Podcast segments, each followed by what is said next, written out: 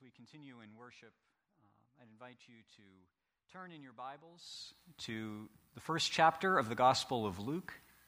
Uh, we're going to be reading a section uh, from, from Luke chapter 1, beginning with verse 5 and reading through verse 25.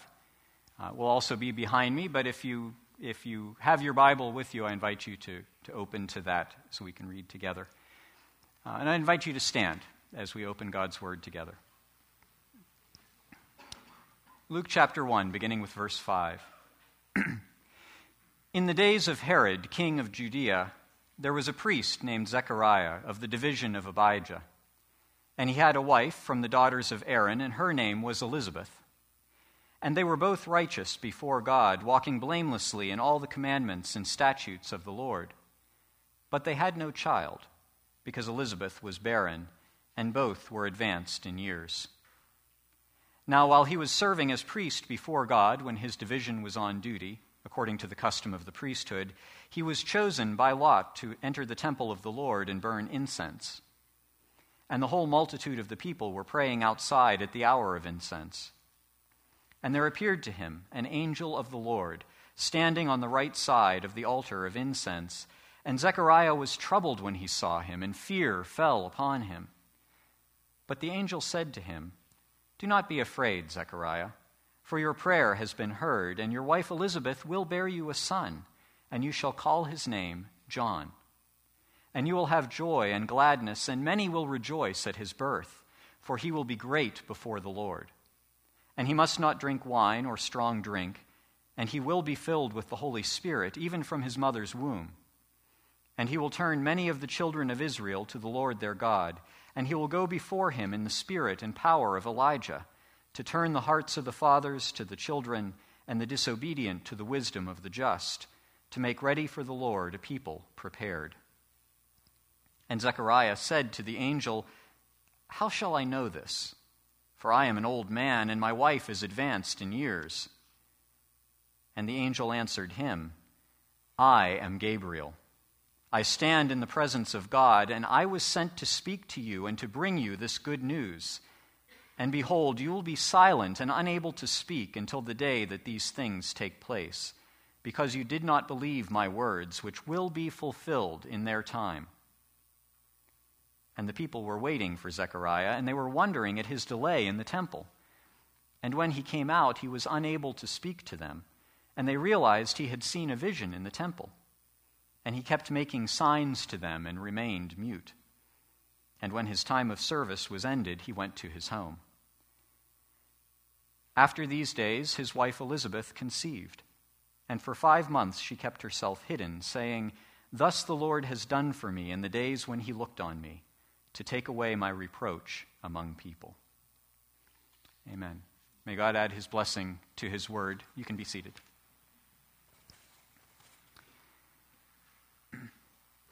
Well, you know, angels aren't what we think they are, generally speaking. As C.S. Lewis observed in his preface to his little book, The Screwtape Letters, in modern days, people tend to go one of two ways with angels and demons. Either we just dismiss them as superstitions, or we obsess over them. Neither one is correct or healthy. About 10 years ago, Ginger and I vacationed with her family in the Smoky Mountains. And in the house where we were staying, there was a plaque with a bad poem on it. It's the sort, you know, the ones that drive English majors nuts. I forget the exact wording on it. I, I think I might be repressing it. But the idea was that there are angels all around us, and they crave attention. So we should leave little presents around or talk to them throughout our day so that they'll bless us. It was bad poetry combined with bad theology. I think they maybe confused angels for leprechauns, I'm not sure, but regardless, there's very little that we really do know about angels, but we do know this much. Angels are not cute, precious moments babies with wings. And angels are not our loved ones who have died either. Angels are a separate kind of creature, a spiritual creature made by God. Sometimes when they appear to people, they look like men. Other times, they're dazzling beings with aspects of different animals. There's a reason that almost every time an angel appears to someone, his first words are, Fear not. Angels are terrifying, but not quite in that way. A few people are trying desperately not to blink right now, and the rest of you have never seen Doctor Who. But those aren't biblical angels either.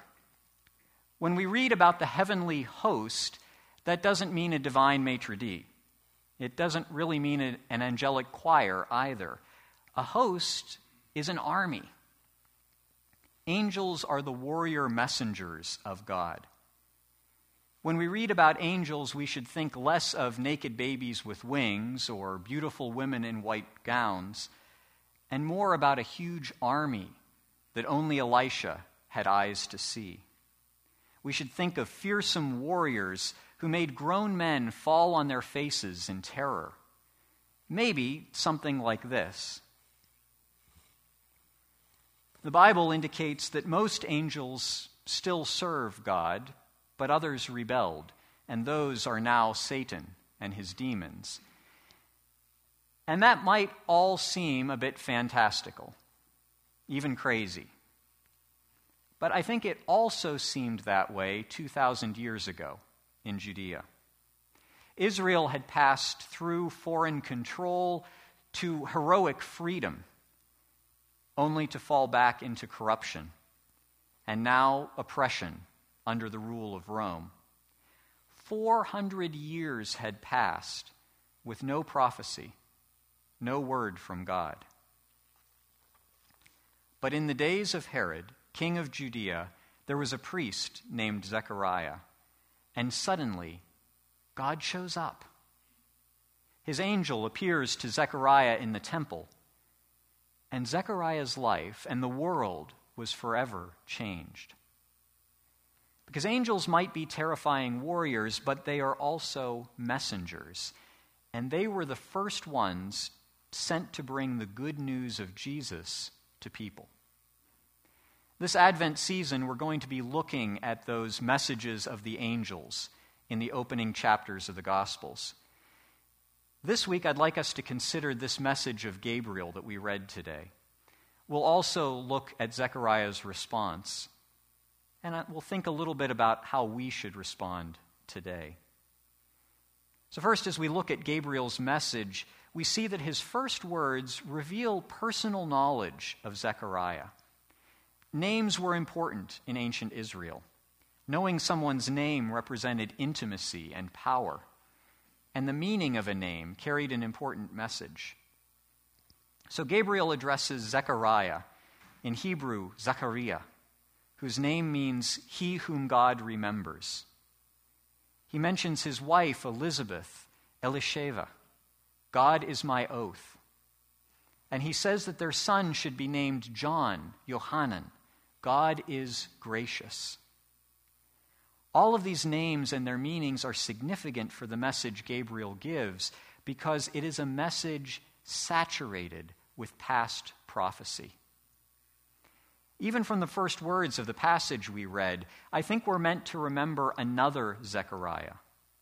He was a prophet priest of the Old Testament. One of the books of the Bible carries his name. Zechariah, the son of Berechiah, offered encouragement and challenge to the returned exiles of Judah.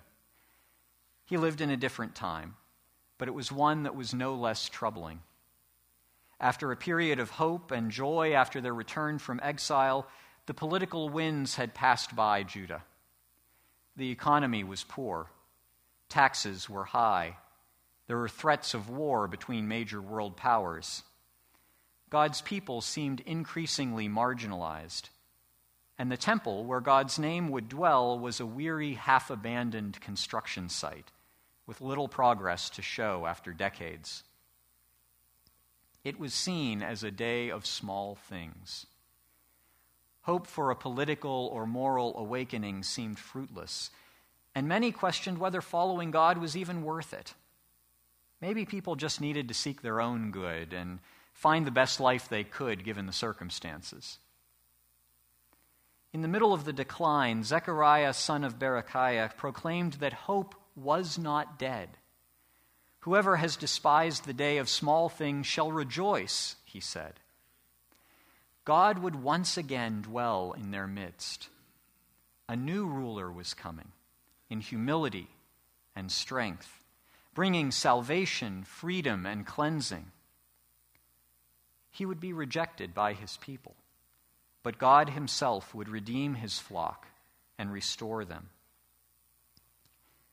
Zechariah writes God's words, And I will pour out on the house of David and the inhabitants of Jerusalem a spirit of grace and pleas for mercy, so that when they look on me, on him whom they have pierced, they shall mourn for him, as one mourns for an only child, and weep bitterly over him, as one weeps over a firstborn.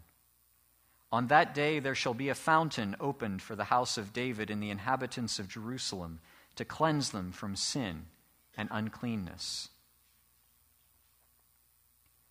So, years later, in the days of Herod, we come to another Zechariah, husband of Elizabeth. He was also a priest, and the word of the Lord comes to him in the temple while he's offering incense, which represented the prayers of the people. We're told right off the bat that Zechariah was righteous. But despite following all of the rules, despite serving God faithfully as a priest, despite marrying a woman from the priestly line, one lack clearly aided him. By this point, the elderly Zechariah had probably given up on ever having a son, of ever having an heir, of ever holding his own child.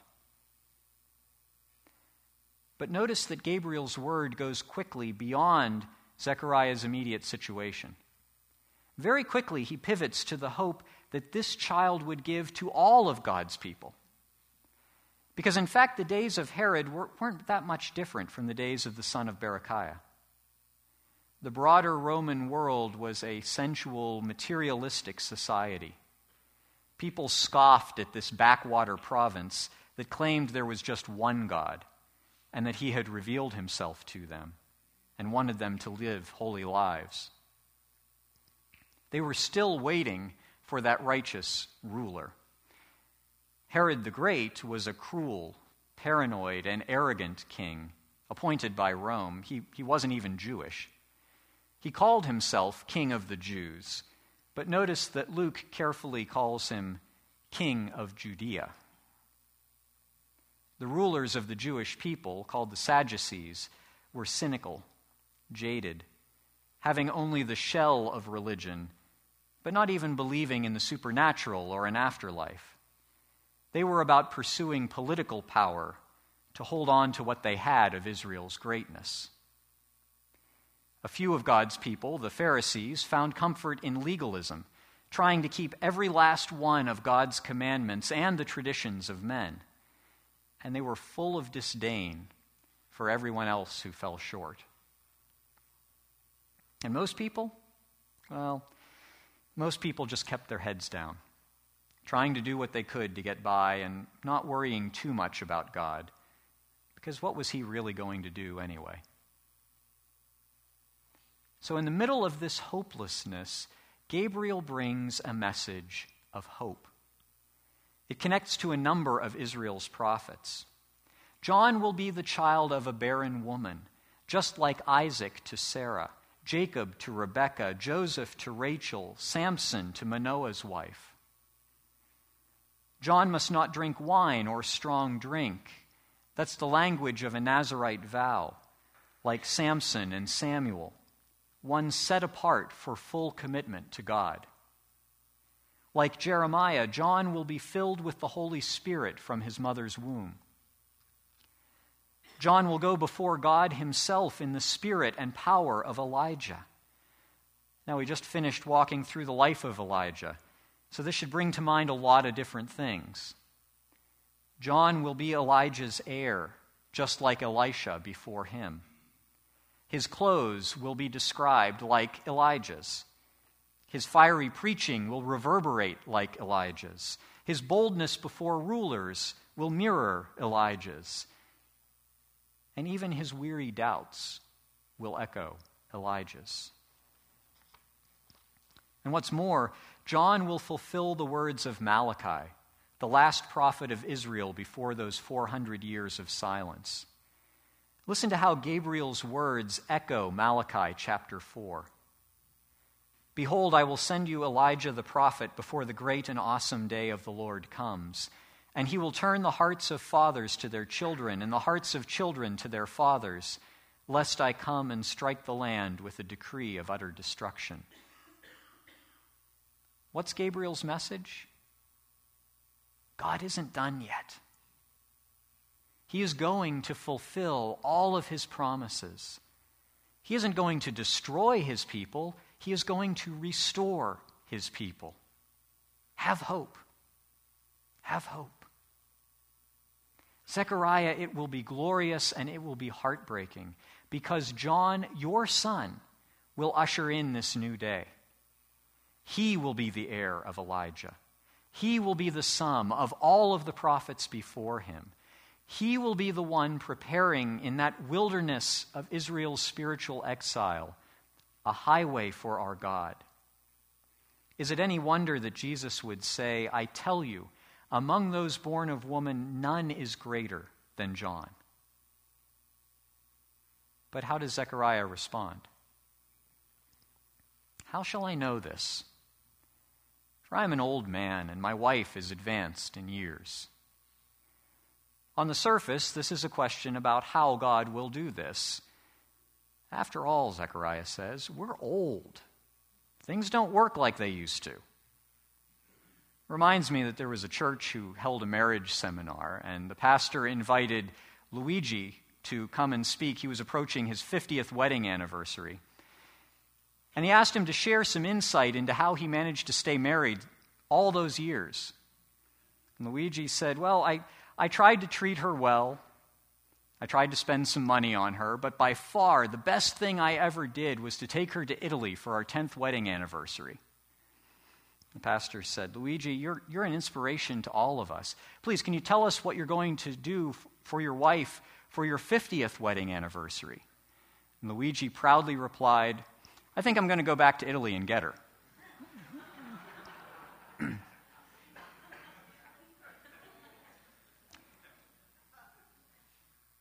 There's a strong contrast, isn't there, between Gabriel's response to Zechariah's question and his response and his response to Mary's question just a few verses later. Zechariah is rebuked, Mary is comforted. Zechariah is struck deaf and dumb, Mary is given a song. I think this is because Zechariah's response isn't so much wondering about the mechanism of this birth this wasn't uncharted territory. No, Zechariah's question reveals his doubt whether God really will fulfill his promises. Just as Gabriel moved quickly past Zechariah's personal situation, I think Zechariah does the same thing. But unlike Abraham, Zechariah didn't look up at the stars and believe God. No, he looked directly at God's messenger and said, this is a day of small things. I'm an old man. I've seen a lot. And I don't think anything is going to change anytime soon. But of all people, Zechariah the priest should have known. Zechariah should have believed. Zechariah should have hoped. Instead, he whom God remembered had forgotten God. He asks, How shall I know this? Basically, prove it. And what's the answer? I am Gabriel. I think that name is important. Zechariah should have known that name. It was Gabriel who appeared to Daniel in Babylon some 550 years earlier. So I think announcing his name was a little bit of a smackdown to Zechariah. You think you're old, Zechariah? I met with Daniel half a millennium ago. This message isn't new. It's the same message you have had all along with you in God's Word. and you have failed to believe it. You have forgotten. You've lost hope. It's important to remember where this is happening. Zechariah is standing in the holy place inside the temple, offering incense to God. This was the temple built by Herod the Great to placate the Jewish people. It was a beautiful and magnificent building, even if it was still under construction in Zechariah's day.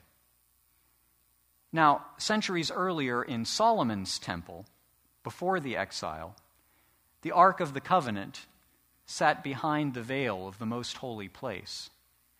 In there, it was overshadowed by two cherubim, fearsome angels, each with a 15 foot wingspan. The poles for carrying the Ark of the Covenant extended out through the veil, reminding the priests who entered the temple that they were in God's presence. But Zechariah knew that as impressive as Herod's temple was, that room behind the veil was just an empty room.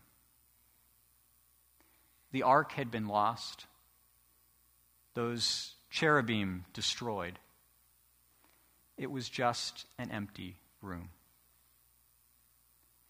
And so he's troubled and fearful when he sees this terrifying angel standing beside the altar of incense. He wasn't expecting anything to happen. Notice that Gabriel says he stands in the presence of God. I wonder if he meant a, a double meaning by this a glimpse of the reality hidden from our eyes. You see, on the one hand, that's just Gabriel's job description. His name means hero of God.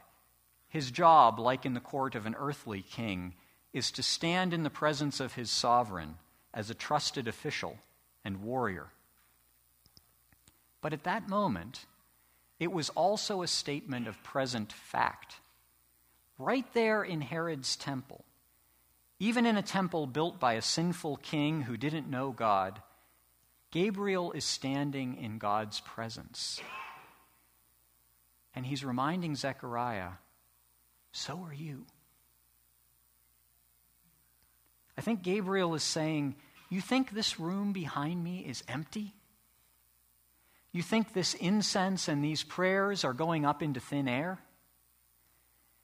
Zechariah, you have forgotten that you are standing in the presence of God. And so Gabriel strikes Zechariah with the holy mute button. But God's plan is not derailed by Zechariah's doubt. And praise God for that. It is such a testimony to that divinely appointed name, John, God is gracious, that God continues to use Zechariah, the one God remembered but who forgot God.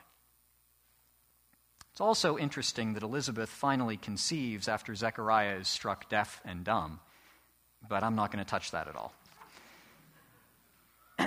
no, God's word, if we truly allow God to use it in our lives, won't really let us off the hook. So we have to ask how we will respond to that message of the angel. You know, our day might seem very different from Zechariah's. You know, he lived in a sensual, materialistic society that scoffed at claims there was just one God, that he had revealed himself and he wanted people to live holy lives. Zechariah lived under a cruel, paranoid, and arrogant king who wore the mantle of religion with none of the fruit. He lived in a time when religious leaders cozied up to political power to preserve their own authority.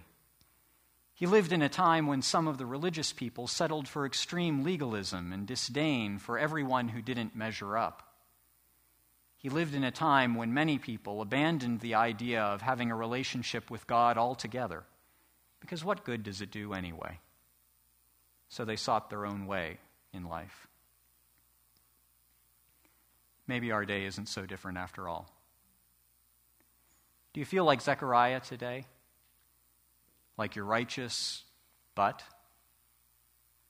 Are you holding on to something that you feel God hasn't given you? Maybe you haven't met that special person, or gotten that job, or seen that relationship restored, or found healing. Or like Zechariah and Elizabeth, you haven't had that child. And you wonder if it's all worth it. But in fact, like Zechariah, and even more than Zechariah, we have been given the fulfillment of the great promises of God. So we have to hear the message of the angels and the apostles and the prophets, and we must dare to hope. Hear that Zechariah, God remembers. God knows your name. He knows your situation and your struggles, and He has made a way. Maybe not the way you would choose, maybe not giving you everything you've asked for, but He has made His great and wise way. Because hear that Yohanan, God is gracious. He has reached down to us when we could not reach up to Him.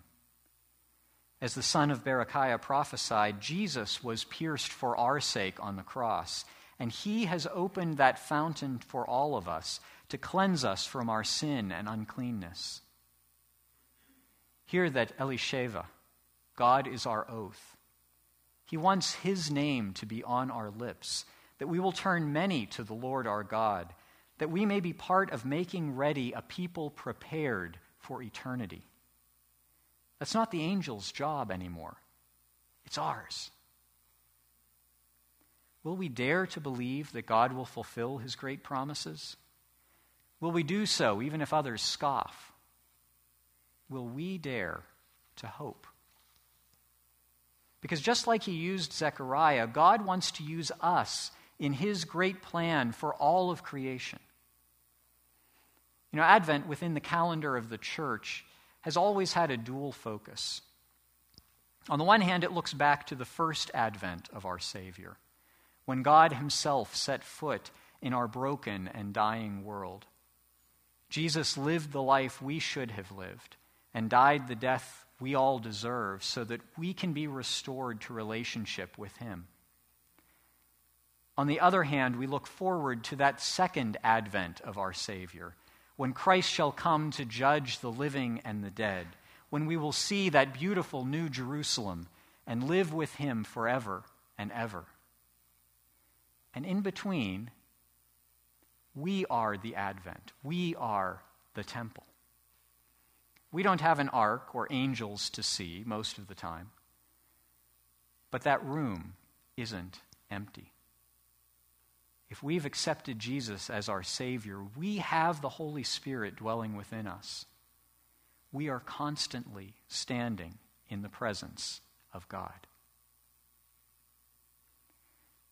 I notice that Luke bookends this passage with the phrase, in the days. At the beginning, we're told that all of this is happening in the days of Herod, king of Judea, with all of the implications that that brings. Like Zechariah, we can focus on the challenges of our world and our lives. We can doubt God's goodness and his ability to save us. We can ask, How shall I know this? And we can live our lives as though none of it is really true. And we will live with our testimony and God's power muted in our world. But at the end, Elizabeth sees herself as living in the days when God looked on me to take away my reproach. We can trust that God hears our prayers. We can commit ourselves to loving God with everything we've got and loving our neighbor as ourselves. We can walk that high ridge Pastor Jeff has spoken of, embracing and proclaiming God's truth and living out God's love with abandon. Do you know when Zechariah was able to speak again? It was when the first part of that angel's message was fulfilled and his son was born. His relatives thought the baby's name should be the same as his father's, but Zechariah wrote on a tablet, His name is John. The Lord is gracious. Zechariah then burst forth in gracious song. He was now a prophet. He now believed that he wasn't living in the days of Herod, king of Judea, but in the days when God had looked upon his people. Zechariah said, Blessed be the Lord God of Israel, for he has visited and redeemed his people, and has raised up a horn of salvation for us in the house of his servant David, as he spoke by the mouth of his holy prophets from of old, that we should be saved from our enemies and from the hand of all who hate us to show the mercy promised to our fathers and to remember his holy covenant, the oath that he swore to our father Abraham, to grant us that we, being delivered from the hand of our enemies, might serve him without fear, in holiness and righteousness before him all of our days. And you, child, will be called the prophet of the Most High. For you will go before the Lord to prepare his ways, to give knowledge of salvation to his people in the forgiveness of their sins because of the tender mercy of our God, whereby the sunrise shall dawn upon us from on high to give light to those who sit in darkness and in the shadow of death, to guide our feet into the way of peace. Do you see yourself today as living in the days of Herod, king of Judea? Do we live in a day of small things? Or do we live in the days when God, our true King, has looked upon us to take away our reproach? Do you know his salvation? Have you seen the light dawn? Do you know Emmanuel? God is with us. If we do, let's live like it. Let's live in hope. Amen? Amen. Let's pray.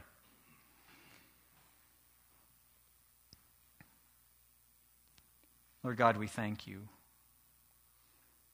for this message that Gabriel brought. We thank you that you are gracious, that despite Zechariah's doubt, you still used him. You turned his heart around. God, will you do that again today? For those of us who feel that we are living in the days of Herod, when we feel like there isn't hope, God, will you restore your hope to us? Strengthen us to put our hope and our trust in you. Strengthen us to proclaim your goodness to proclaim that you have remembered and you are gracious and that you save. In Jesus' name.